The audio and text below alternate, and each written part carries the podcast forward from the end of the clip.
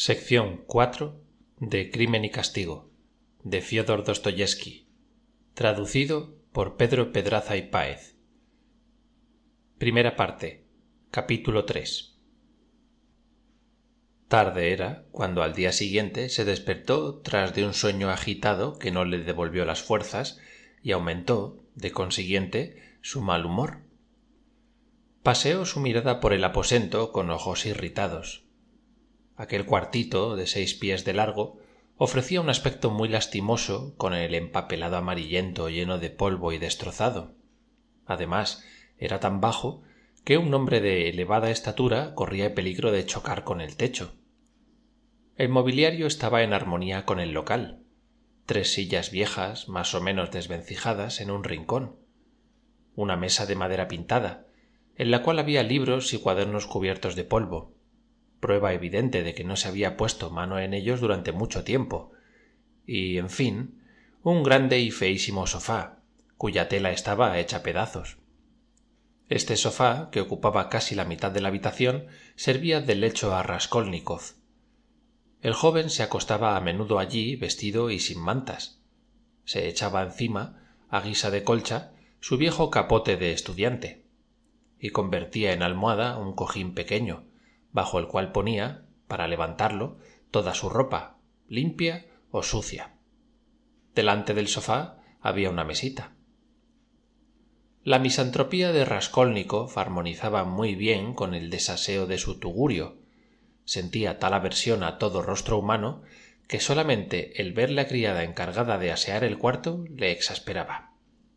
Suele ocurrir esto a algunos monómanos preocupados por una idea fija quince días hacía que la patrona había cortado los víveres a su pupilo y a éste no se le había ocurrido tener una explicación con ella. En cuanto a anastasia cocinera y única sirvienta de la casa no le molestaba ver al pupilo en aquella disposición de ánimo puesto que así éste daba menos que hacer. Había cesado por completo de arreglar el cuarto de raskolnikov y de sacudir el polvo. A lo sumo venía una vez cada ocho días a dar una escobada en el momento de entrar la criada el joven despertó. Levántate qué te pasa para dormir así son las nueve. Te traigo té. Quieres una taza uy qué cara. Pareces un cadáver.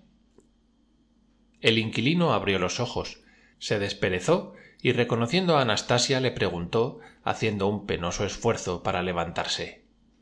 Me lo envía la patrona no hay cuidado que se le ocurra semejante cosa. La sirvienta colocó delante del joven su propia tetera y puso en la mesa dos terroncitos de azúcar morena. Anastasia toma este dinero dijo raskolnikov sacando del bolsillo unas monedas de cobre. También se había acostado vestido. Y haz el favor de ir a buscarme un panecillo blanco. Pásate por la salchichería y tráete un poco de embutido barato enseguida te traeré el panecillo. Pero en lugar de salchicha no sería mejor que tomases un poco de chatchi se hizo ayer y está muy rico. Te guardé un poco pero como te retiraste tan tarde está muy bueno. Fue a buscar el chatchi y cuando raskolnikov se puso a comer la sirvienta se sentó a su lado en el sofá y empezó a charlar como lo que era como una campesina prakovskia pavlova quiere dar parte a la policía. El rostro del joven se alteró a la policía por qué porque no le pagas ni quieres irte. Ahí tienes el por qué. Demonio no me faltaba más que esto dijo entre dientes. No podría hacerlo en peor hora para mí. Esa mujer es tonta añadió en alta voz. Iré a verla y le hablaré. Como tonta lo es ella y lo soy yo. Pero tú que eres inteligente por qué te estás así tendido como un asno cómo es que no tienes nunca dinero según he oído decir antes dabas lecciones. Por qué ahora no haces nada sí que hago respondió secamente y como a pesar suyo raskolnikov. Qué es lo que haces cierto trabajo. Qué trabajo medito respondió seriamente después de una pausa. Anastasia se echó a reír. Tenía el carácter alegre, pero cuando se reía era con risa estrepitosa que sacudía todo su cuerpo y acababa por hacerle daño. ¿Y el pensar te proporciona mucho dinero? preguntó cuando pudo hablar. No se puede ir a dar lecciones cuando no tiene uno botas que ponerse. Además, desprecio ese dinero. Quizás algún día te pese. Para lo que se gana dando lecciones, ¿qué se puede hacer con unos cuantos copex? siguió diciendo en tono agrio y dirigiéndose más bien a sí mismo que a su interlocutora. De modo que deseas adquirir de golpe la fortuna. Raskolnikov la miró con aire extraño y guardó silencio durante algunos momentos. Sí, una fortuna, dijo luego con energía. Sabes que me das miedo. Eres terrible. Voy a buscarte el panecillo. Como quieras. Oh, se me olvidaba. Han traído una carta para ti. ¿Una carta para mí? ¿De quién? No sé de quién. Le he dado al cartero tres copex de mi bolsillo. He hecho bien, ¿no es cierto? Tráela, por amor de Dios, tráela. exclamó Raskolnikov muy agitado. Señor. Un minuto después la carta estaba en sus manos.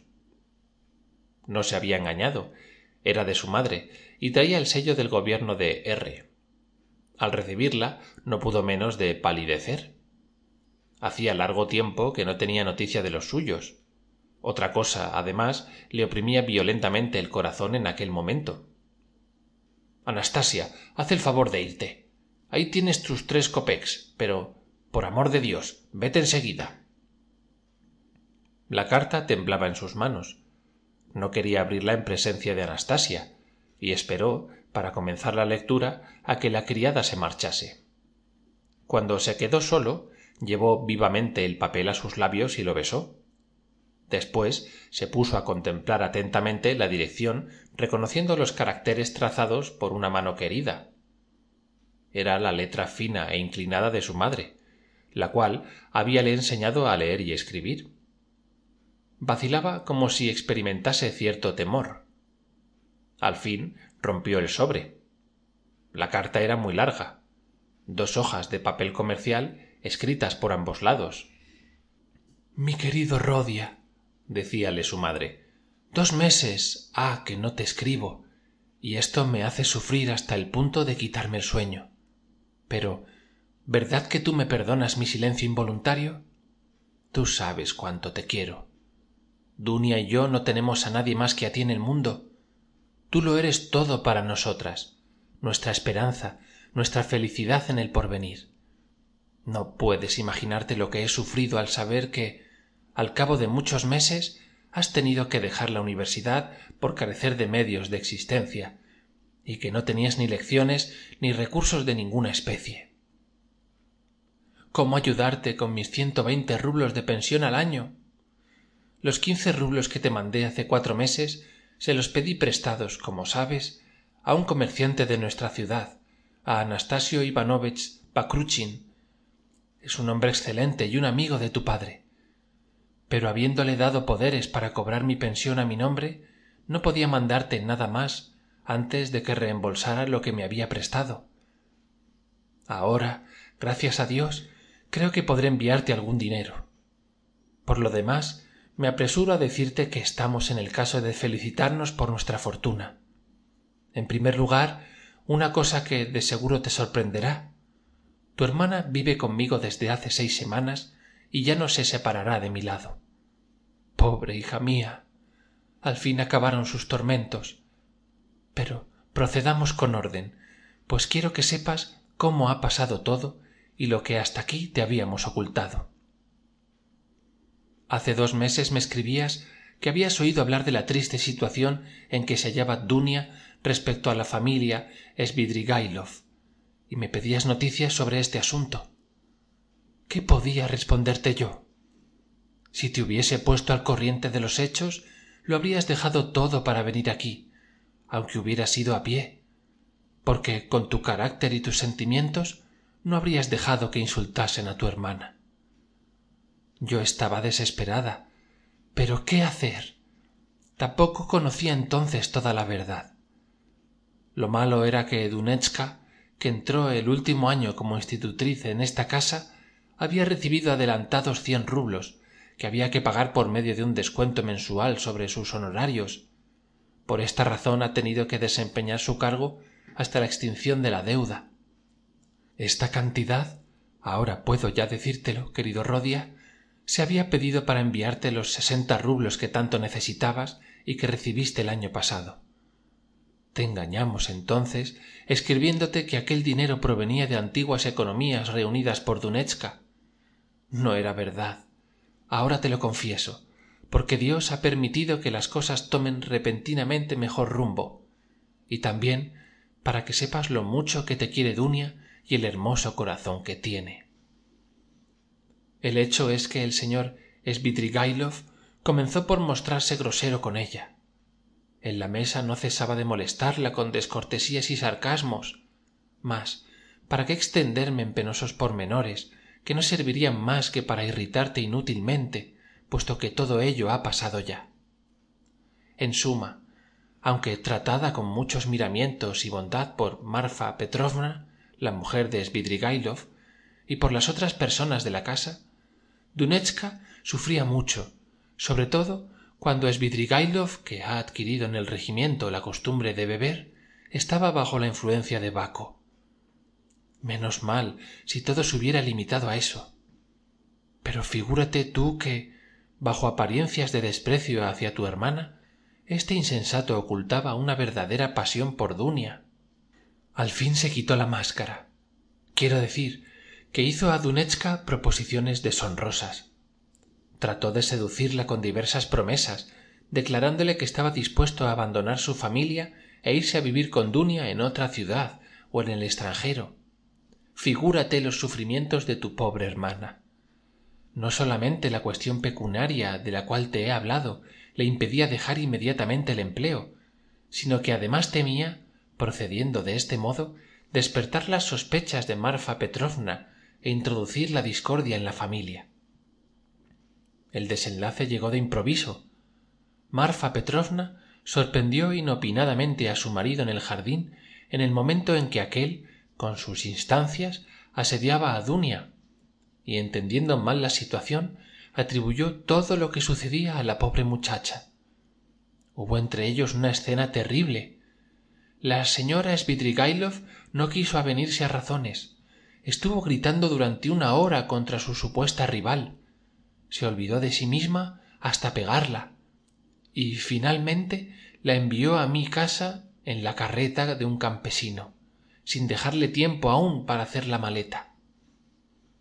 Todos los objetos de dunia ropa blanca vestidos etc fueron metidos en una talega. Llovía a cántaros y después de haber sufrido aquellos insultos tuvo dunia que caminar diecisiete versas en compañía de un mujik en un carro sin toldo. Considera ahora qué había de escribirte en contestación a la carta tuya de hace dos meses. Estaba desesperada. No me atrevía a decirte la verdad porque te habría causado una pena hondísima e irritado sobremanera. Además dunia me lo había prohibido. Escribirte para llenar mi carta de futestas te aseguro que era cosa que no me sentía capaz de hacer teniendo como tenía el corazón angustiado.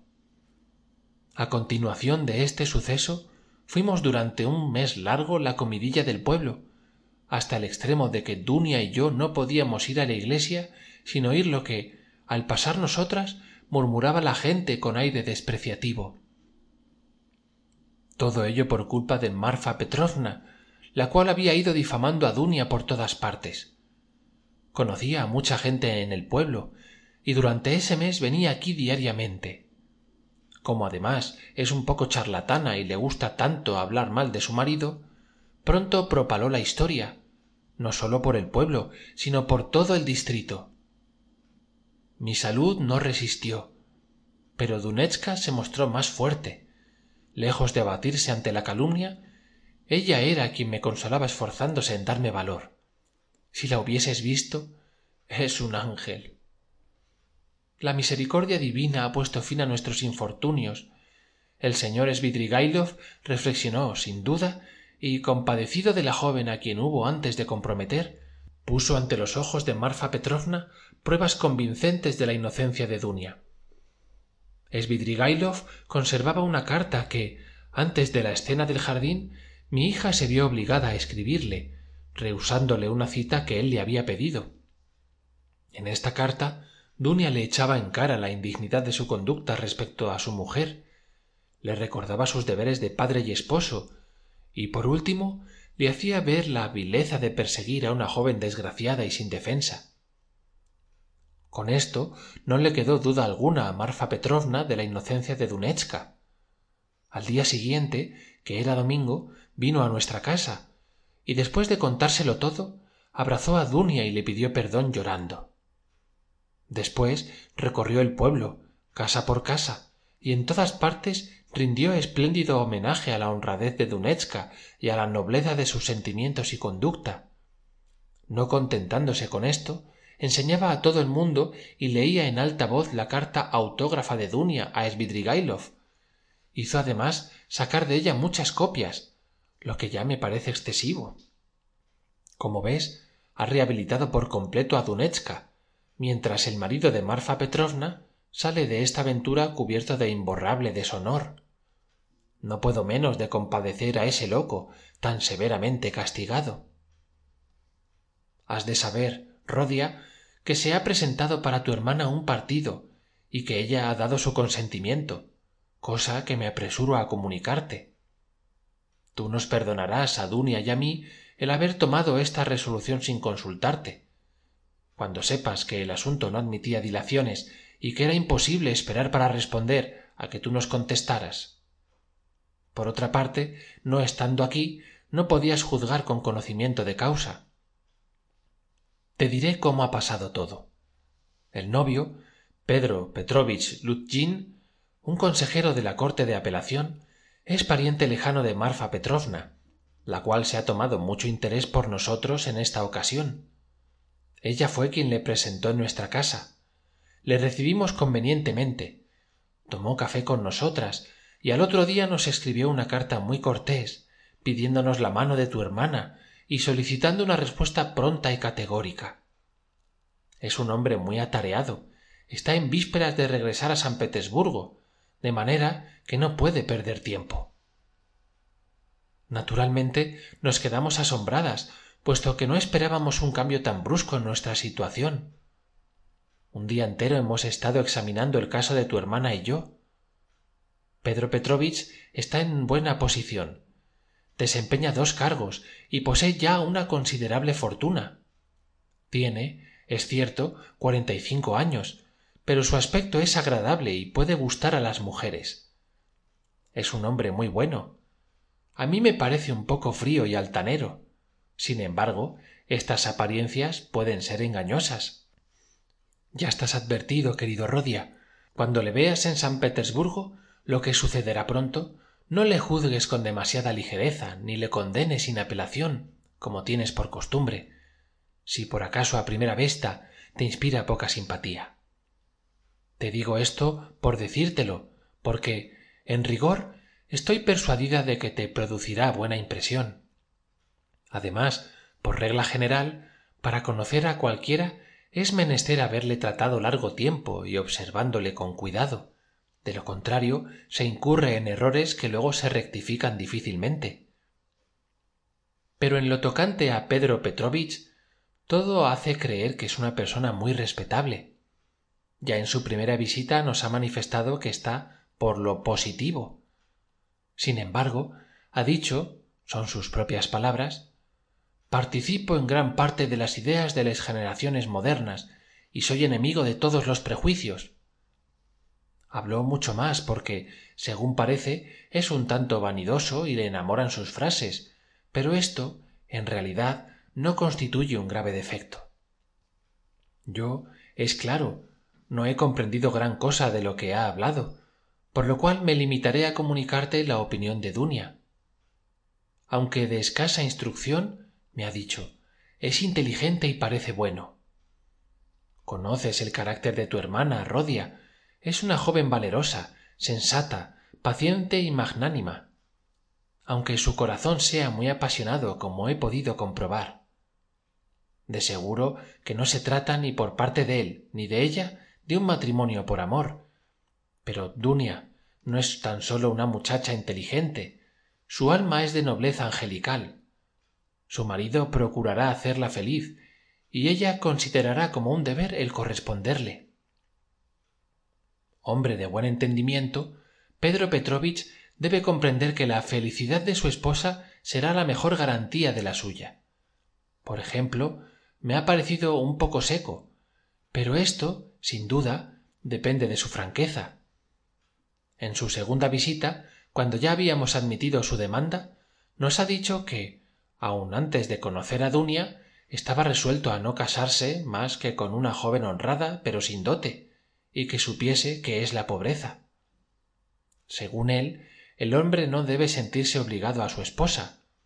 Vale más que ella vea en su marido un bienhechor no son estas precisamente sus palabras. Reconozco que se ha explicado en términos más delicados pero yo sólo recuerdo el sentido de sus frases. Por lo demás ha hablado sin premeditación. Evidentemente la frase se le ha escapado sin intención y aun ha tratado de atenuar su crudeza. Sin embargo he encontrado un poco dura su manera de expresarse y así se lo he dicho a dunia. Pero ella me ha contestado con algo de mal humor que las palabras no son más que palabras y que en último término lo que él opina es justo. Durante la noche que ha precedido a su determinación dunechka no ha podido conciliar el sueño. Creyéndome dormida se levantó de la cama para pasearse arriba y abajo de la alcoba. Por último se puso de rodillas y después de una larga y ferviente plegaria ante la imagen me declaró al día siguiente por la mañana que había tomado su resolución. Te he dicho ya que pedro petrovich debía regresar inmediatamente a san petersburgo donde le llamaban graves intereses y donde quiere abrir su estudio de abogado. Desde hace tiempo se ocupa en asuntos de abogacía. Acaba de ganar una causa importante y su viaje a san petersburgo es motivado por un negocio de interés que se debe tratar en el senado en estas condiciones hijo mío está en camino de servirte mucho y dunia y yo hemos pensado que podrás bajo sus auspicios comenzar tu futura carrera. Ah si esto se realizase. Tan ventajoso sería para ti que habría de atribuirlo a un favor especial de la divina providencia.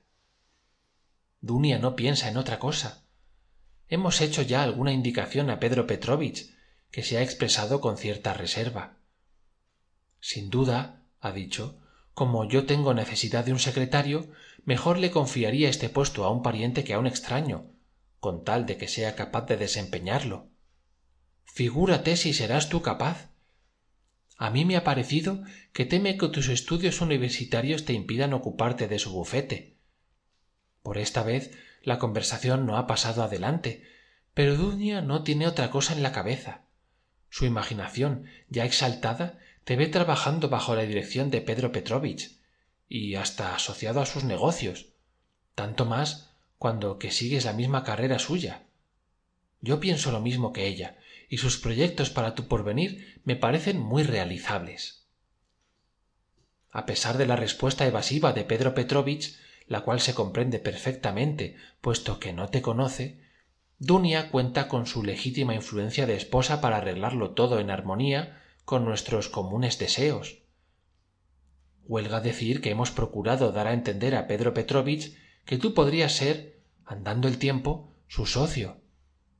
Es un hombre positivo y acaso no hubiese mirado con buenos ojos lo que hasta ahora sólo le habrá parecido un sueño. Quiero también decirte una cosa querido rodia. Por ciertas razones que nada tienen que ver con pedro petrovich y que quizás no sean más que rarezas de vieja creo que después de la boda debo seguir en mi casa en vez de irme a vivir con ellos. No dudo que pedro petrovich será bastante atento y delicado para instarme a que no me separe de mi hija. Si hasta ahora no me lo ha insinuado es sin duda porque cree que no se ha de hablar de una cosa que cae por su propio peso pero yo tengo intención de rehusar. Si es posible me estableceré cerca de vosotros porque te advierto querido rodia que he guardado lo mejor para el final. Has de saber hijo mío que de aquí a poco tiempo nos veremos y podremos abrazarnos después de tres años de separación. Está decidido que dunia y yo vayamos a san petersburgo. Cuándo no lo sé a punto fijo pero será bien pronto quizá dentro de ocho días. Todo depende de pedro petrovich que nos enviará sus instrucciones cuando haya arreglado sus asuntos en esa y apresurado la boda. A ser posible desea que el matrimonio se efectúe en el carnaval o a más tardar después de la cuaresma de la asunción. Oh con qué alegría te estrecharé entre mis brazos. Dunia está enajenada de júbilo ante la idea de volver a verte y me ha dicho una vez bromeando que aunque no fuese más que por esto se casaría de buena gana con pedro petrovich. Es un ángel no añade nada a esta carta porque tendría según ella demasiadas cosas que contarte. Y siendo esto así no vale la pena de escribirte unas cuantas líneas. Me encarga que te envíe cariñosísimos recuerdos de su parte.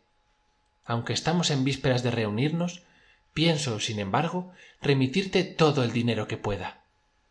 En cuanto se ha sabido que dunechka iba a casarse con pedro petrovich nuestro crédito ha aumentado de un modo considerable y sé a ciencia cierta que anastasio ivanovich está dispuesto a adelantarme sobre mi pensión hasta setenta rublos. Te mandaré pues dentro de unos días veinticinco o treinta rublos. Te mandaría de buena gana mayor cantidad si no temiese que llegara a faltarme dinero para el viaje. Es verdad que pedro petrovich tiene la bondad de encargarse de una parte de nuestros gastos de viaje a sus expensas nos van a proporcionar un gran cajón para empaquetar nuestros efectos. Pero nosotros tenemos que pagar nuestros billetes hasta san petersburgo y no es cosa de que lleguemos a esa capital sin ningún kopek dunia y yo lo hemos calculado todo. El viaje no nos saldrá muy caro. Desde nuestra casa al tren no hay más que noventa verstas y hemos ajustado con un campesino conocido nuestro que nos lleve en su carro a la estación seguida nos meteremos muy satisfechas en un coche de tercera. En resumen después de echar mis cuentas son treinta rublos y no veinticinco los que voy a tener el placer de remitirte.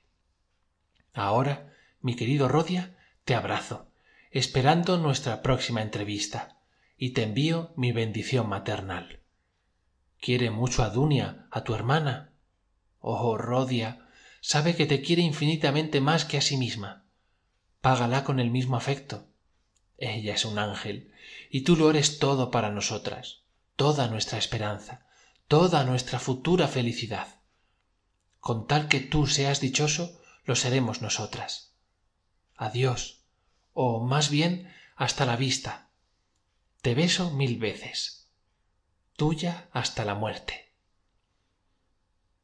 Durante la lectura de esta carta se le saltaron varias veces las lágrimas al joven pero cuando la hubo terminado se dibujó en su rostro pálido y convulsivo una amarga sonrisa. Apoyando la cabeza sobre su nauseabundo cojín permaneció pensativo durante largo tiempo. La tía lee el corazón con fuerza y sus ideas se confundían. Por último se sintió como sofocado en aquel cuartucho amarillento que parecía un armario o un baúl su ser físico y moral tenía necesidad de espacio. Tomó el sombrero y salió sin temor esta vez a encontrar a nadie en la escalera. No pensaba en la patrona. Se dirigió hacia la plaza de basilio ostrov por la perspectiva v. Andaba rápidamente como el que tiene que atender a muchos negocios importantes a la vez pero según costumbre no se fijaba en nadie murmuraba para sí y aun monologueaba en alta voz lo que asombraba a los paseantes. Algunos lo creían borracho